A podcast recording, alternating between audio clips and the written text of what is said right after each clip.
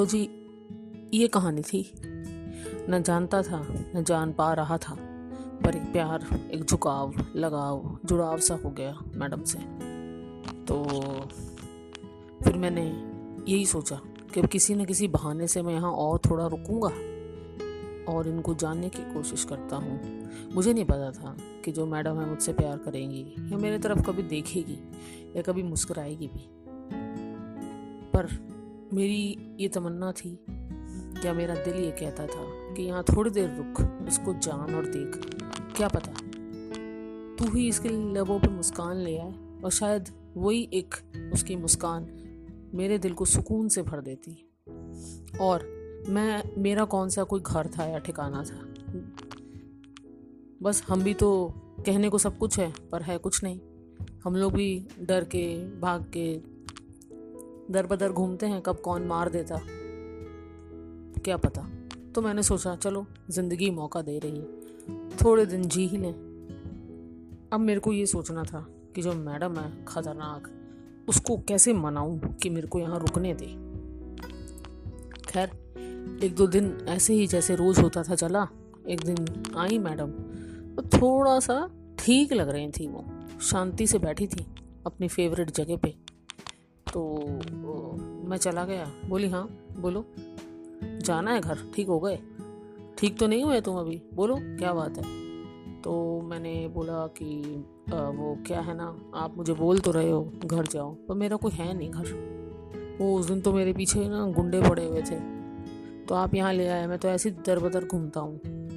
तो उसने मुझे घूर के देखा। झूठ बोल रहे हो? तुम कहीं से लगते नहीं हो कि तुम दर बदर या बेठिकाना हो? मैंने मेरे से झूठ मत बोलना।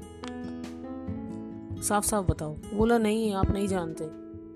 उस दिन मेरा सारे जितने दोस्त थे और सब थे, सबके सब खत्म हो गए उस गोलीबारी में। मेरी किसी से दुश्मनी थी और उसने सब कुछ ख़त्म कर दिया। तो मैं क्या करूँ, कहाँ जाऊँ? क्या मैं थोड़े दिन और रह सकता हूँ? आप बोलेंगे तो मैं सारा काम कर दूँगा। मुझे सारा खेती का काम आता है ड्राइविंग इवन चौकीदारी मैं सब कर सकता हूँ, आपका सारा ये संभाल सकता हूँ। आप मुझे इतने दिन से देख रहे हो, मैडम। बस थोड़े दिन और रहने दो, जब तक कि मेरा कोई ठिकाना नहीं हो जाता। अब मैंने अपनी तरफ़ से तो बड़े ही एकदम कोशिश कर ली थी कि वो बात मान जाए, पर मुझे रत्ती भर भी विश्वास नहीं था कि शेर नहीं मानेगी। ऐसा मुझे लग रहा था गोली निकाल के उड़ा ही ना दे। पर ये था कि चैलेंज उड़ जाएँगे, उसके हाथे तोड़ेंगे, इतना ढीठ बन चुका था मैं। पर पता नहीं उस दिन उसको क्या हुआ। वो मान गई। उसने कहा अच्छा ठीक है, पर थोड़े दिन। वो थोड़े दिन कितने होंगे वो मैं बताऊँगी। ठीक है, अब थोड़ा तो तुम पे इम्प्रूवमेंट आया है। जैसे चलने फिरने में ठीक हो जाओ, मैं तुम्हें काम बता दूँगी। तब तक के लिए। तुम थोड़े बहुत पढ़े लिखे हो, तुम्हें काम बता देती हूँ। तो थोड़ा ये संभालो, कितनी फ़सल कटी, कैसे क्या हुआ। और कुछ एक दो लोग हैं जिनको तुमको सब चीज़ें बताने किस तरह से संभालना है। धान, अनाज, वो कर लोगे? बोला हाँ जी हाँ जी, मुझे सब आता है, मैं कर लूँगा। और मुझे आता भी था। तो मैंने कहा, इस काम में मुझे ज़रा भी चूक नहीं करनी कि हो सकता है इस बहाने में और और और रह लूँ। अपनी तो जी बल्ले बल्ले थी उस दिन। दम पार्टी शार्टी वाला मूड था, अकेले ही मना ली खुश हो गई। चलो, फिर अगले दिन से मैं, जो भी मैडम जी ने काम बताया, मैं उस काम में लग गया। और वो जब भी आती थी, मुझे देखती थी और वो ठीक थी। उसने कभी मुझे कोई क्वेश्चन नहीं किया, कुछ नहीं किया और मैं तो बहुत ज़्यादा ठीक था। और मैडम के साथ रहने को मिल रहा, उन्हें देखने को मिलता था। कभी कदार उस गरीब की ज़रा नवाजी कि वो कुछ ना कुछ बात कर लेती थी। और और मेरा काम क्या था कि उनको अच्छे से जानना कि क्या करती है वो, क्या इसके साथ है कि ये जो है ना, शांत से समुद्र है, जिसके अंदर हर वक्त लहरें हैं, बेचैन, किसी को दिखती नहीं, पर वो मुझे महसूस हो रही थी। क्यों हुई, कैसे हुई, वो मुझे नहीं पता। रब की मर्ज़ी। इन दिनों, उन दिनों जितना भी मैंने देखा, मुझे ये तो पता था कि उसके अंदर बहुत दर्द है, बहुत खामोशी है। जो जब तक कोई जानेगा नहीं या वो किसी से नहीं कहेगी, वो ऐसे ही रहेगी। उसकी जो एक दिनचर्या कह लो या उसका वे ऑफ़ बिहेवियर था, वो बहुत सारे मिक्स था। बिल्कुल केयरलेस बहुत ज़्यादा रूखा सूखा व्यवहार या कभी बिल्कुल एक्स्ट्रा प्यार दिखाना, कभी बहुत कमज़ोर बनना, कभी बिल्कुल ऐसे स्ट्रांग बन जाना, खुद के लिए बिल्कुल ज़ीरो केयर उसे कुछ पता नहीं होता था, उसने खाया, पिया, कब आई, कब घर निकली, कुछ पता नहीं था। एक बस उसकी मम्मी थी या उसकी एक भाभी थी। जो उसे फ़ोन करके पूछते थे और वो उनको अच्छे से फ़ोन पर ढंग से बात भी नहीं करती थी। मुझे पता लग जाता था कि उनको डांट रही है। कभी कभी उसकी माँ का फ़ोन आता था उनकी मम्मी का। खा लिया तूने? मैं कोई बच्ची हूँ? नहीं, तुम क्या प्रूव करना चाहती हो? मैं कुछ ध्यान नहीं रखती। सारा कौन चला रहा है? कौन देख रहा है? तुमने क्या मुझे बेवकूफ़ समझ रखा है? करके फ़ोन पटक देती थी ज़ोर से। अपने शायद उतने दिनों में कितने ही फ़ोन तोड़ दिए होंगे उसने। और मैं वो फ़ोन उठा उठा के देता था। ये लो जी, ठीक हो जाएगा, ठीक कर देता हूँ, जोड़ देता हूँ। और मुझे बस ऐसे घूर के देखती थी। और उसके घूरने में मुझे पता लग जाता था कि वो क्या कह दिया और क्या कहना चाहती थी। पर मैं भी बहुत डेढ़ बंदा था।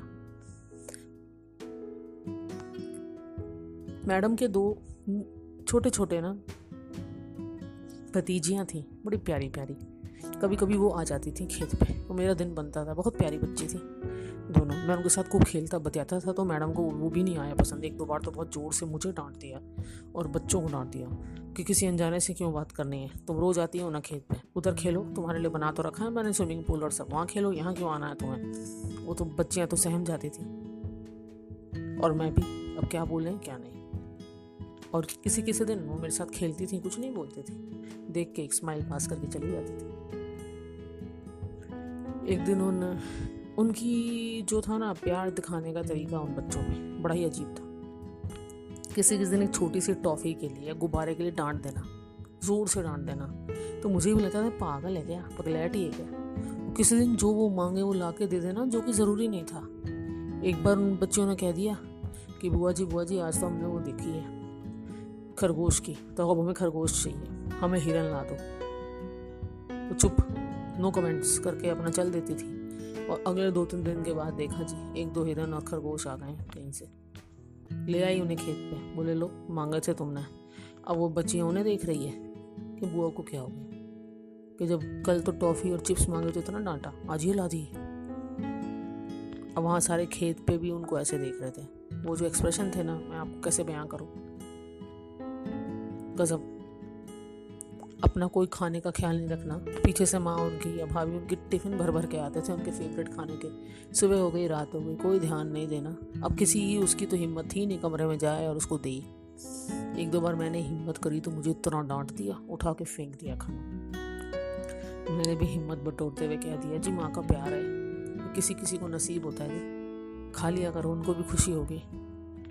उसने जो मुझे अपनी लाल आँखों से घूर के देखा, उसके बाद मेरी तो हिम्मत नहीं पड़ी। बोली ज़्यादा पंगे लिए ना तो बेटा किसी दिन उड़ा देगी और मेरे को इधर ही गाड़ देगी, पता भी नहीं चलेगा। छोड़ दो बेटा, कोई बात नहीं। तो ये हाल था जी उनका। और किसी किसी दिन उनके जो खेत पे सीरी आते थे, वो कुछ खाना लाता था ना, उन, उनके साथ जाके बैठ के खा लेती थी। अब सोचो, उसका किस तरह का अप एंड डाउन बिहेवियर था। इसको क्या बोलता मैं? परेशान। हैरान, या शायद साथ की तलाश, प्यार की तलाश। इस तरह का उनका बिहेवियर था। उनका डर ऐसा था, गाड़ी से उतरते ही। सब गायब हो जाते थे, मैडम आ गई। वो किसी भी दिन सबको बुला के बैठाती थी। चाय पिलाना, उनके साथ बातें करना, हंसना, सारी इशू पूछना सॉल्व कर देना। पैसा बहुत था, उनका रुतबा बहुत था, इज़्ज़त बहुत थी कॉन्टैक्ट्स बहुत थे। छोटी छोटी प्रॉब्लम थी वो फ़ोन पे सॉल्व करती थी वो बंदी। मतलब she was such a person मैं क्या बताऊँ आपको? ऐसी, ऐसा मैंने कभी किसी को नहीं देखा, किसी औरत को। सच में नहीं देखा था। पर ये जो इनकी ये चीज़ें थी, ये मुझे नहीं समझ में आती थी। अपने आप को ही चोट पहुंचाना। उनको विस्की पीने का बहुत शौक था। सिगरेट भी पीती थी मैडम, हम छल्ले उड़ाते थे। बैठ के पी रही हैं तो पिए जा रही हैं, छल्ले उड़े ही जा रहे हैं। अब कौन बोले? उनकी माँ और सबको पता था, वो यही कर रही है कि फ़ोन आते उठाने का मतलब ही नहीं। एक दो बार तो शायद मैंने हिम्मत करके जवाब दिया था कि जी, वो आपको पता है। तो बोले, बस देख लेना उसको। ढंग से गाड़ी चलाए, घर आ जाए गाड़ी पे हाथ भी लगाने नहीं देती।